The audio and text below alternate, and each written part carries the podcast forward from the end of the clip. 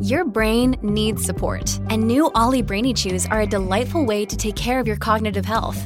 Made with scientifically backed ingredients like Thai ginger, L-theanine, and caffeine, Brainy Chews support healthy brain function and help you find your focus, stay chill, or get energized. Be kind to your mind and get these nootropic chews at ollie.com. That's O L L Y.com. These statements have not been evaluated by the Food and Drug Administration. This product is not intended to diagnose, treat, cure, or prevent any disease. Welcome to the New Books Network.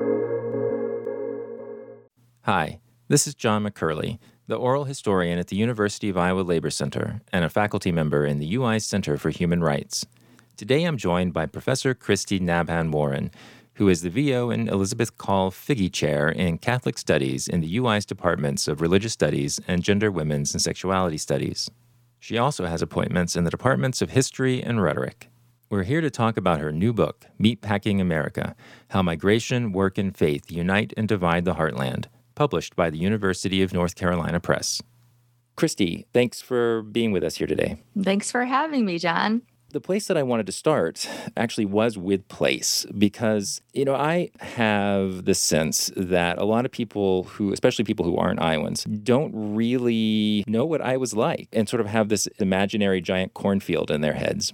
And, uh, you know, it's much more complex, right? We've got at least medium size to almost large cities, lots of what you might call micropolitan cities, lots of small towns, and then lots of rural places.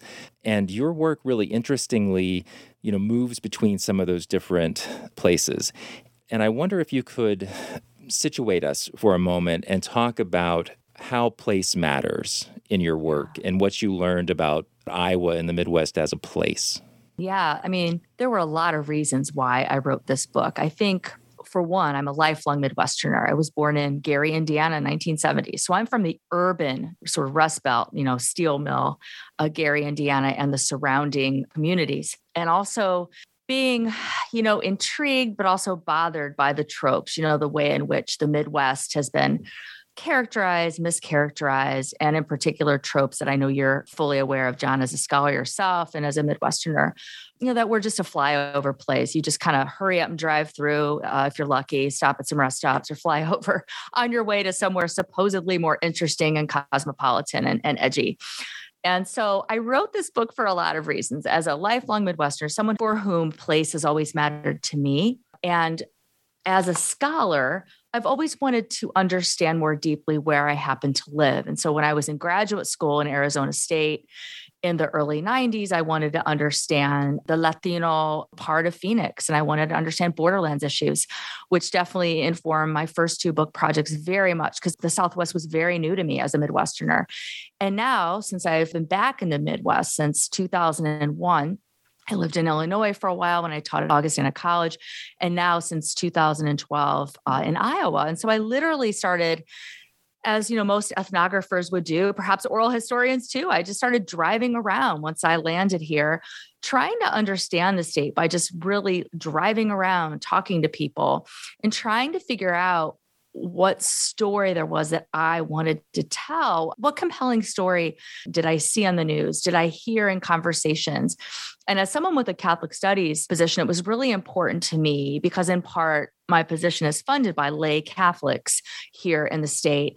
I wanted to do something that would take Catholic migration and faith and work seriously. Those are always the sort of intersections, the vectors that have always been interesting to me as a human and as a scholar work, religion, and migration because I saw it in my own family, a mixed ethnic, mixed religious family in Northwest Indiana for whom the steel mills and peddling fruit was a livelihood. And so, as I started to hang out in some rural parishes and micropolitan and small city parishes, what became clear to me that religious places are one sort of frontline place that we can really understand changing migration patterns in the state. And I also make an argument in the book of the larger Midwest as well. There are a lot of folks coming to the Midwest from all over the world, primarily to work and to have grass and to have nice yards and clean air, places where they can raise their families. And so after I had conducted well over 100 interviews, mostly in Catholic parishes, mom and pop diners, parks on park benches while moms would watch their kids running around and inside parishioners' homes. It also became clear that most of the folks I interviewed, Catholic and non Catholic alike, worked in meatpacking plants. And there, the story continued to unfold. We think of, right, one of the tropes is that Iowa is just unredeemably white and it's white in a very particular way. So I wanted to unpack the whiteness and I wanted to challenge these perceptions of whiteness because in these packing plants, they're incredibly dynamic ethnic and racial spaces.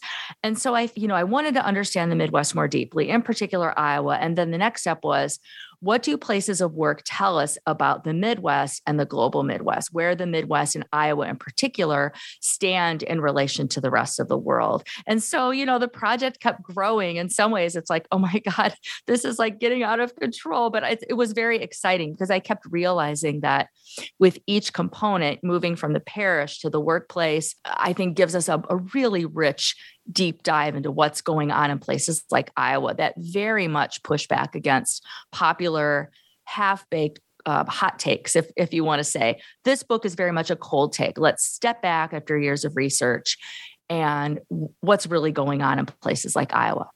Well, I want to dig into it a little bit more deeply there in the sense that uh, well, I want to stay away from the work. I'm going to get to the workplace and the parish yeah. in just a sec, but but but like I say, I'm interested in the surroundings of those places. For example, like you might have a place like Columbus Junction or like Ottumwa, you know, which has several thousand people, but then is surrounded by these smaller places that might have 200 or 300 or even smaller, right? And then and then of course you have true farms, which are both households and businesses.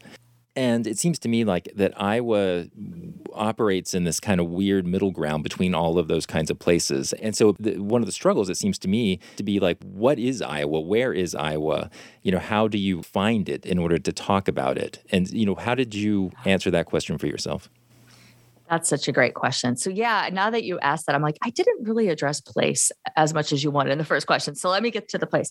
I mean, I think that the example you just gave us is an excellent one. So, Columbus Junction, you mentioned Columbus Junction. That was one of the, my primary field sites, and that's where Tyson is located. So, the vast majority of inhabitants of Columbus Junction, Latinos, Burmese, some Vietnamese, and some white ethnics work at the packing plant. In many ways, we could say that the packing plant is the economic lifeblood of the town, for better or worse, right? It's it's also polluting the place, right? The things that go into the air, the waste that goes into the soil, the chemicals that are on the bodies of the workers. And so, in terms of place, what was so compelling to me about Columbus Junction is that it's just nestled. It's, you know, about 45 minutes south of Iowa City. It's a lovely drive down there it's kind of in the middle of nowhere, but it happens to have been on a railroad, a railroad line. So Columbus Junction, in contrast to Columbus City, which was not that far away, thrived because it was on the railroad and there was industry such as Tyson and before it, Iowa Beef Packers, IBP. And so uh, you've got this little town, this quaint little town with a downtown. And a, less than a mile outside of this little town, you have the Tyson plant. And as soon as you step out of this quaint little town with little diners, Burmese restaurant where you can get a dish with fresh green tea leaves, or where you can get a really great enchiladas and tostadas, less than a mile away, you've got this plant and you smell it as you approach it. Across the street from the Tyson plant, which is on your right, if you're driving from downtown Columbus Junction, you have what's called hogwash, which I took a lot of pictures of on my phone. Literally, the trucks, after they unload the sows, they go there to have their waste filled, fecal matter filled truck. So there's all kinds of smells. So you move from smelling delicious foods to smelling waste and smelling all of the odors that that are permeating the air. And then you've got the river. And whether or not the company wants to admit it waste product is emitted into the waterways on a daily basis. And so you've got these beautiful spaces these these profane spaces these really gross spaces all in one. And you know i got to know adela who runs the new york dollar store which is downtown columbus junction. And, and so many of the owners of the shops in downtown are former workers of tyson. And it was their their dream to be able to leave the packing plant to open up their own business. And so it's fascinating to talk with folks like Adela, who's, you know, this tiny, tiny Mexicana And her business, like most of the businesses downtown, is catering to the workers. Uh, remittances are sent there. You know, a lottery tickets are bought there. Special foods are imported by Adela for um, the families who work at Tyson and after their shift shop there. So these are really fascinating towns. And when you drive in, I know I assumed I would see a lot of white folks, right? Because I had passed through the cornfields. But what I saw and what I heard were Guatemalan dialects. I think one was Kanjobal, which I don't speak, but I, I I've picked up a little bit an understanding. And then, you know, Mexicano Spanish, you know, English, Vietnamese, uh, Hakha Chin Burmese. And so at the packing plant itself, if you have, if you're able to get access, when you walk back, there are like 15 different signs saying welcome in different languages. So it's like, this is not Iowa white, right? And so these places, much like Ottumwa and Marshalltown, which are much more Latino, the, the Latino presence there is also very prevalent you, you know, you go to these towns and your perceptions are just completely rocked. And I love what you said about this weird middle ground, right? Because you have farmers wearing their Carhartt overalls and jackets. You have like really teeny tiny Latinas, you know, walking and speaking Kanjobal and and Spanish. And it's just like, you know, rarely do you see this interaction, even in like big cities and like very concentrated spaces. And so I think that spaces like Marshalltown, Ottumwa, even West Liberty, places where we see packing plants off, you know, in Iowa, are really dynamic ethnic racial spaces like that. I I would make an argument that we don't get that even that intensity when you walk in Manhattan or when you walk down like Michigan Avenue in Chicago. Yeah, I think that's a really powerful observation that, as I say, you know, is often missed by people who don't live here. That, you know, you just look at the total numbers, if you look at the percentages of, you know, quote unquote white people, and it gives you a profoundly misleading sense of what relationships sometimes are actually like. Well, so I'm going to sort of shift then, or actually maybe sort of drill down a bit because again you know one of the things that i think as someone who has interviewed meatpacking workers but through a labor lens primarily with people who work in meatpacking is that you show us how the meatpacking plant, you know, as you kind of hinted there, is connected to small business, but is also connected. And I think this is one of the things that people really miss a lot is the way it's connected, not just, of course, to farm labor in the fields, but also to things like egg production, you know, which is maybe one of the most invisible forms of labor that's happening. But again, nobody's talking about. And so, um, I, you know, I wonder if you could talk again about kind of that ecosystem of labor that you encountered. Yeah, I love that ecosystem of labor. Yeah, there's all kinds of ecologies really bumping up against each other. Yeah. And so there's a term in the industry called vertical integration, right? I, I, know, I know you're familiar with that, John. So when the packing plants uh, move from places like the Chicago Stockyards and Cincinnati, formerly known as sort of Porkopolis, to rural spaces in Iowa, Kansas, Nebraska, you know 60s 70s 80s and we had the deunionization. It wasn't you know happenstance at these sort of red red states what became right to work states. Absolutely. So when we saw that shift from urban to rural spread out what we had is like you've got the corn that's grown well, you got the seeds that are made by Monsanto and Cargill and other companies, right? Like the big three or the big two, right?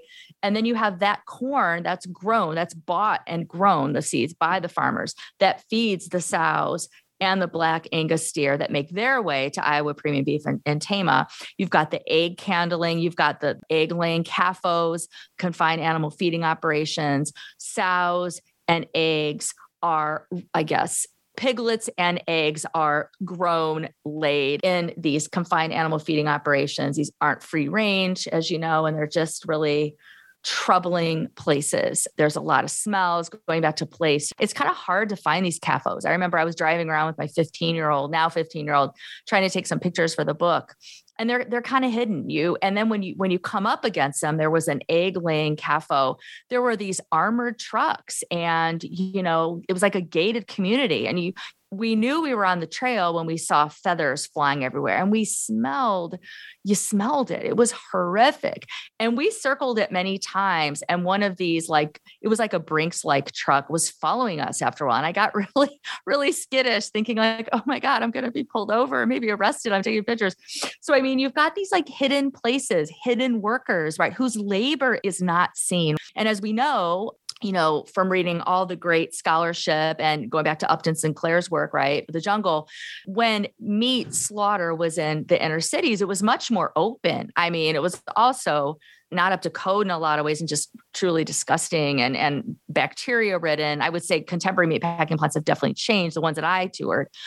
But everything's hidden now, whereas things used to be more open and more seen. So workers and their bodies are hidden and unseen. And I make an argument in the book that they are also fungible commodities. They are seen as fungible commodities and treated as fungible commodities, much like the eggs, the chickens, the sows, the cows, the steer. So basically, from before insemination and birth and growth of the corn, the animals, everything is linked. So you've got towns like Washington, Iowa, which is a producer town where the animals are fed and raised, they supply the processing towns. So the producer towns tend to be better off. They tend to have more environmental standards. They tend to be wealthier. Um, there tends to be sort of a white elite class sort of running the town. But when you get to a place like Columbus Junction and Tama, these are poorer places.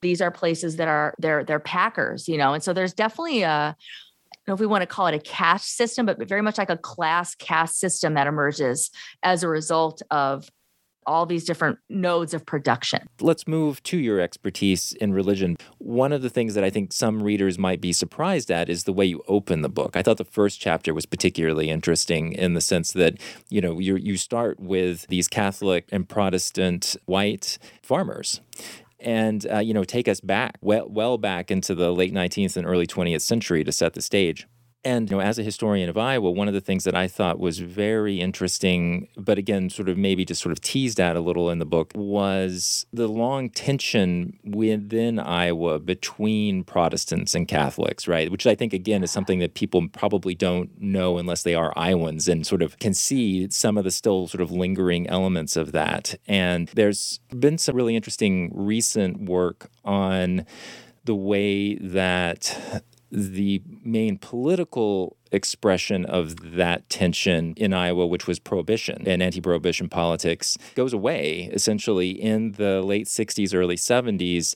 And you, you know, you start to see some very important political realignments, which are continue to be with us today in the, the shift away from these primary tensions between Protestants and Catholics and the formation of some current political alignments. I, I, just kind of wonder where you, to what extent you saw some of the echoes of these old tensions and where you saw, again, one of the main themes of your book, which is this sort of coming together and, and how that happened. You know, my spouse is a historian. And so he's always such a great reader because this book very much reflects my training as a social historian of religion in the United States, but also as an ethnographer. So I was dually trained in grad school, and I'm really grateful for that. But my my real love, my real methodological love is ethnography. And so a lot of interviews and stories.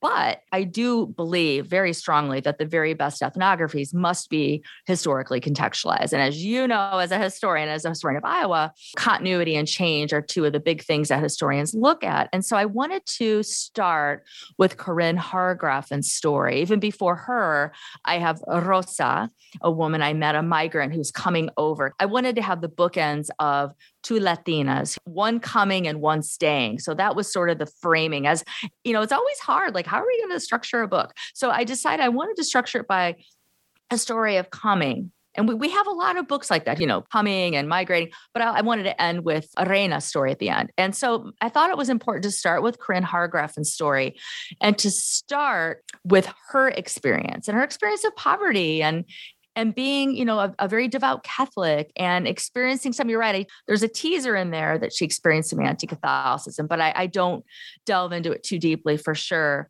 So I wanted to start with Corinne's story. And I think the the reason, one of the reasons why I started with her story too, is that I think on a personal level, I'm a big believer that we all have so many commonalities linking us. But as I was, you know, conducting all these interviews, I mean, the stories from the white ethnics, you know, the German and Irish Catholics who would consider themselves white now, but they're very proud of their Irish German heritage.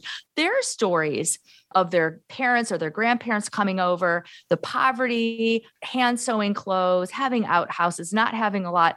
It was very similar. I mean, there were a lot of similar strands to the stories of the more recent migrants and refugees I was collecting stories from. You know, just like working really hard, not having any extras, but being really proud of how hard they worked. And also how church, in this case, the Catholic parish, was a really important place. So, speaking about place, how parish and parish boundaries became such an integral part of their story about who they are, what community they belong to. And so, um, whether we're talking about Corinne Hargrafen, who's now in her uh, late 90s. She's doing great. She's a wonderful woman. Whether we're talking about Corinne Hargrafen or we're talking about Reina, a more recent Guatemalan migrant who speaks Kanjobal, Spanish, and English. Spanish is sort of the language that we were able to speak together. You know, very, very similar stories. And so that was one of the reasons why I told this story, uh, why I started with her story.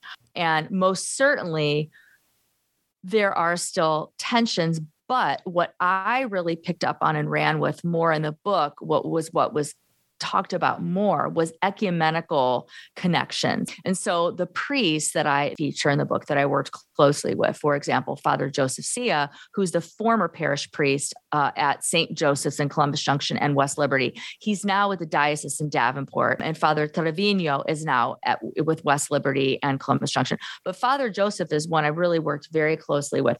And he, like other priests, in these rural areas who serve parishes that are predominantly Latino, Spanish speaking.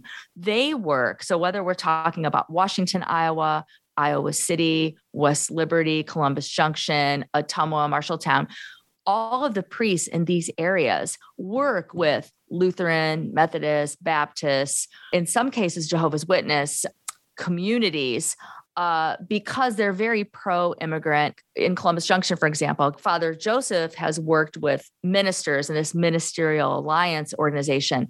When they hear word of mouth that there might be an ICE raid, they work together to inform their parishioners, their folks who go to their church. Because whether we're looking at the at St. Joseph the Worker Catholic Parish in Columbus Junction or we're looking at the Burmese Methodist Church, or also Burmese go to the Baptist church there. We're looking at the Presbyterian church.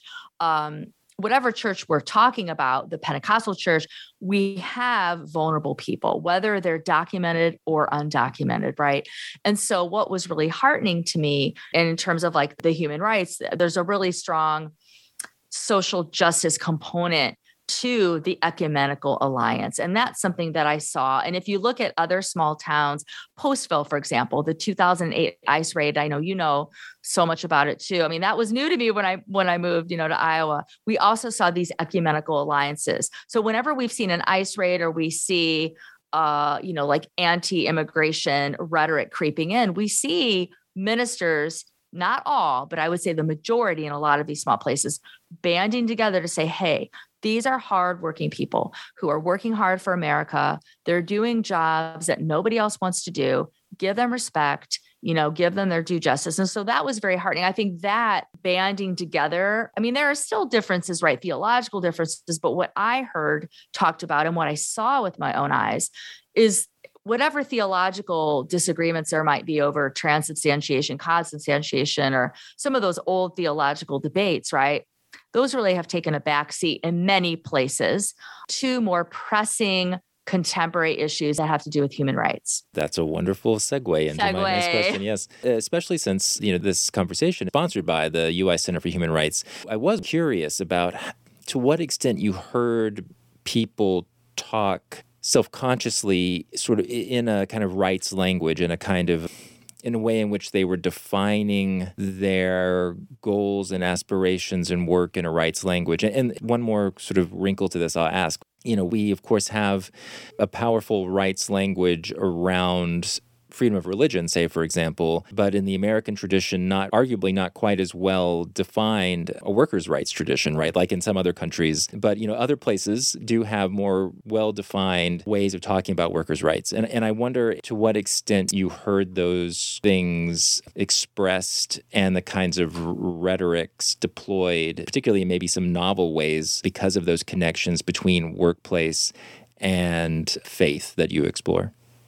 Uh, in fact, I'm going to probably do a follow up article soon that I can share with you and the audience about exactly this. So, all the field work for this book was done before COVID. And I have in sort of the last chapter a bit about it. But a lot has been happening since COVID, since COVID hit the packing plants, since the packing plants didn't respond well, we can say, to workers' rights.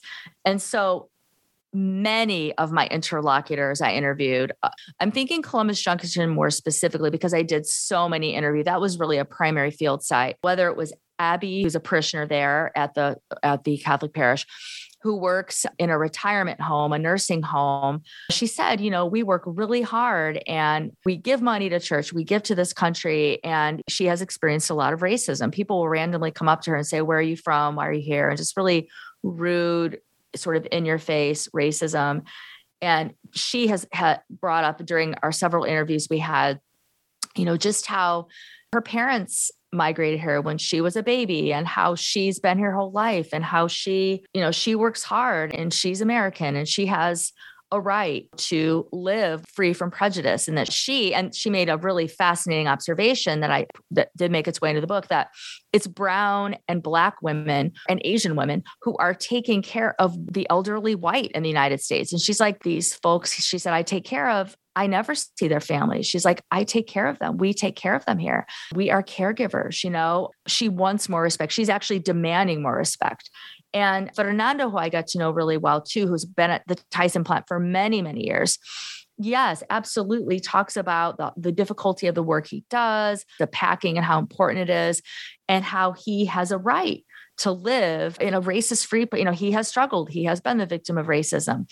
Now, because neither of the plants I worked at are unionized, and folks were careful, even when, you know, most of the interviews took place outside of the packing plant when I was in the packing plants, I was able to have interviews, but it was mostly observation. And when I did my week long training at Iowa Premium Beef, I was on the line. I wasn't allowed to cut, but there were conversations with workers, but most of the conversations took outside of the packing plants.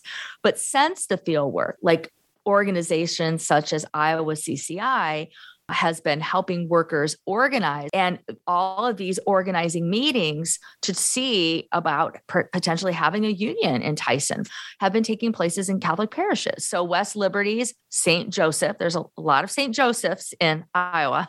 so St. Joseph's Parish in West Liberty is one of the sites of this grassroots organizing that Iowa CCI is helping to cultivate also Columbus Junction at St. Joseph the Worker there.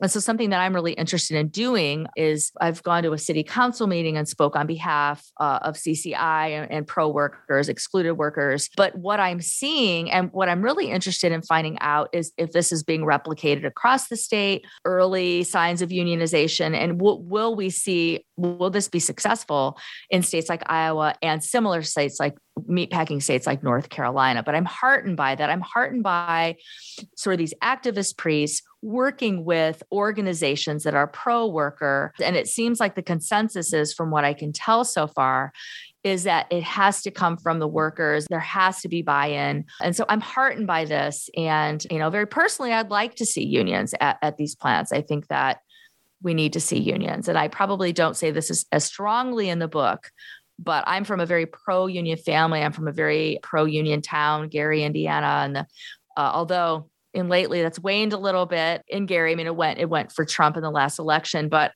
but yeah, I mean, I'm seeing stirrings of this. And again, we're getting a lot of partnerships. We want to call them ecumenical partnerships between the people themselves, groups like Iowa CCI, and members of the church hierarchy and once again, that that's a wonderful segue into my next question, which was, uh, you know, how this the work on this book, how it's changed you, perhaps, or definitely what direction you are beginning to move with your own work as a result of having written this book. I think all of my books, so this is my third ethnography, my third big book, they've all sort of led to the next. And so when I came to this book, I mean, I had a steep learning curve. I had never really studied, you know, the farm crisis. I'd never really studied the meatpacking plant industry. I'm a longtime vegetarian, so this was a very, you know, difficult uh, project in a lot of ways. Touring the packing plants was very difficult for me physically, existentially, um, for a lot of reasons. But I think that issues of work, migration, and faith have always been interests of mine that have really pervaded all of my work. And on a very personal level, I'm from a lower middle class, working class, white ethnic family from Gary. You know, we moved to a white flight community when I was in fourth grade. And so I grew up hearing all kinds of stories about unionizing and labor and white flight and religion. And, you know, I've thought about this a lot. I think I'd like to put out an article, maybe some op eds. I think op eds are really great ways for academics to be a public presence and to really draw on our own research. I'd like to go to more meetings and speak on behalf of workers. It was really a really exciting. I was really nervous about it. It was the first time I was at a city council meeting identifying myself and I opened up by identifying myself in Spanish because it was really important. Most of the folks there were Latinos and there were a couple translators. Emily Sinwell is a wonderful translator. She's one of the co-founders of Catholic Worker here in town. She's just a wonderful human being. But nobody on the council meeting was really translating things. And so it was really important for me to start speaking in Spanish, saying, I'm a scholar. This is the work that I do. Listen to workers, value workers. The scholarship supports every single thing you're hearing here today. And so I think that as scholars, I'm feeling even more responsibility now to share the work that I've done and maybe do some stuff with public policy. I mean, anything to put the work that we're doing into praxis. And that, you know, that's not how I was trained at all. I was trained to like, you know, write books and scholarship, put it out there. And so honestly, John, very new at navigating all this. On a local level, I'd really like to post Meatpacking America, draw from the book. I'd like to give some of the proceeds to our local Catholic Worker House and also Tyson in Columbus Junction for like a scholarship for uh, maybe something I could do every year there. That's something that I'm working with. I'm actually having coffee with someone who's part of the HR there next week about that. And so those are pragmatic things that we can do. I think in terms of like my scholarship, you know, maybe it's because I'm middle aged, I'm getting like really reflective these days, but um, I really want to go back to Gary and do the next book. I want to do something on steel mills, migration, and faith. And I've, I've even been toying with a working title going back to Indiana, which was, you know, one of the refrains in the Jackson Five song. My family's all still there. I'm one of the few who's, ever moved out. You know, everyone's still there. The Nabhans, the Zolkowskis, and family members who all worked at the mill and still do. And so I think I'd like to continue this investigation into work, industry, faith and hopefully have some tours of the steel mill. So not that I want to do like meat packing in America and Gary, but substitute the steel mills for the pack, but but something on this line of exploring these intersections in the ways that I do in this project. That makes me want to to ask another question that a follow-up question that I think will be interesting to some of the people who would listen to this program because I think it's something that we're all wrestling with. Uh, th- those of us who are part of the academy, and then we're in this moment where, for a variety of reasons, whether or not we we come to our work with a activist or engaged lens, whatever descriptor you want to to use there, in many ways, we're I think many of us or most of us are, are finding that we increasingly have to engage in ways that perhaps are unusual or uncomfortable for us as a profession, right? You know that that we operate with, within the walls of our institutions, and it's often difficult for us to, to get out. And I mean, of course, the anthropologists, the oral historians, maybe are a little bit more familiar with this work because it's it's so much a part of what we do. But I just I wonder if you, I wonder what you what your thoughts are about the changes in the professions and sort of you know how we institutionalize this, how we build it into graduate education, how we transform our professions around these new demands. That's the million dollar question. I think that's an excellent question. I've long felt like my good friend and colleague at Northwestern, Sarah McFarland Taylor, has this phrase, edge walker, that I've always really liked. I've always been an edge walker, I feel like in academia and in the communities I work in. So I'm not from an academic home. I'm first gen on my mom's side. I never really felt like I fit in grad school. I, I, you know, I didn't have parents who were professors. I felt like I had to really prove myself, my intelligence. And so I, and I've thought about this a lot because I think that where I come from has really shaped my, not only who I am, of course, but my scholarship. I tend to work in marginalized communities. I think I'm drawn to marginalized people, maybe because I never felt like I fully fit anywhere. I didn't really fit in my hometown. I couldn't wait to get out, but now I can't wait to go back and, you know, explore like this place that made me in so many ways, you know.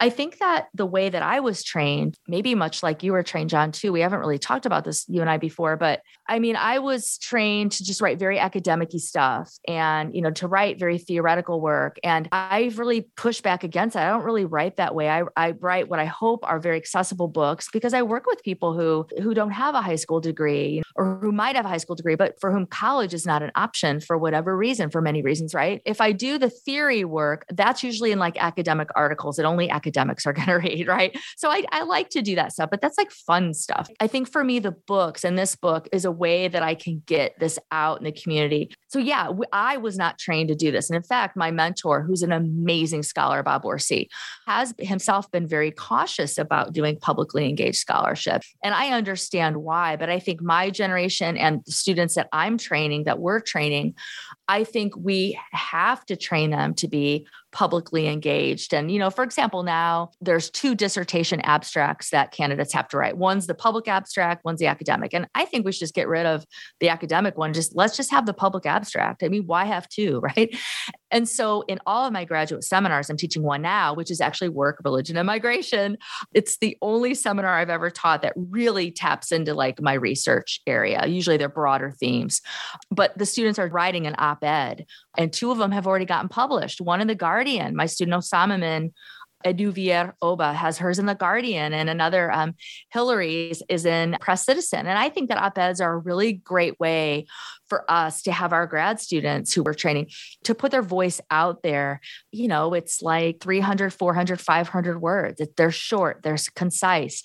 So I think that having our students do more short form writing in more publicly facing venues, really working with them on writing every single class period I have with my grad students, we talk about writing, we workshop writing. Writing is a really important part of how I train my grad students. If, and I say, if we're not understanding it the first time we read it, that means we need to clarify it.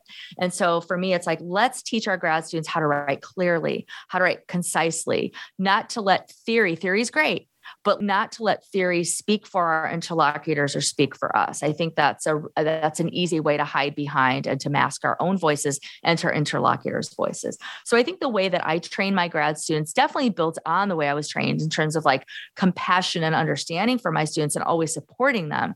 But in terms of assignments and how I'm training my students, and I want my students to not see themselves as scholars compartmentalizing, right? I bring my whole self to my scholarship as a parent, as a partner, as someone who's involved in the community, who supports small businesses, who's helped a dear Ethiopian friend uh, get her food business started, you know, her made to order food business. I think all of that comes through in my work. And I think the way that we were trained, primarily by men, by, by white cis het men, and nothing against white cis het men, but that's who I was trained by.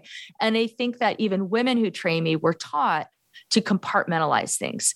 Don't talk about the fact that you have kids. Don't talk about the fact that you went to a city council meeting and spoke on. Let's talk about all that. Let's talk about how that's messy and let's bring that into our scholarship because you know the only way we're going to get street cred in the communities that we study you know is if we do these things and we, bring our whole selves to our work it makes us more vulnerable but i'm all for that and so that's how i'm trying to train not only my grad students in religious studies, but those students in sociology and history and other departments who come to work with me in anthropology, bringing our whole selves to our work and not shying away from that. I think that is just about the strongest statement we could end on. So, so Kristy, I, I'm so grateful to you for writing this book. I think it, it, it, really fills such an important role in the scholarship and also, as you say, in the public conversation. And so I, I really hope that this conversation gets more people reading it and talking about it. And I look forward to what you write in the future. Thanks so much, John. It means a lot coming from you. And you are an Iowa historian. And I just, it means a lot to me that you, that you took away something from this book. And thank you so much.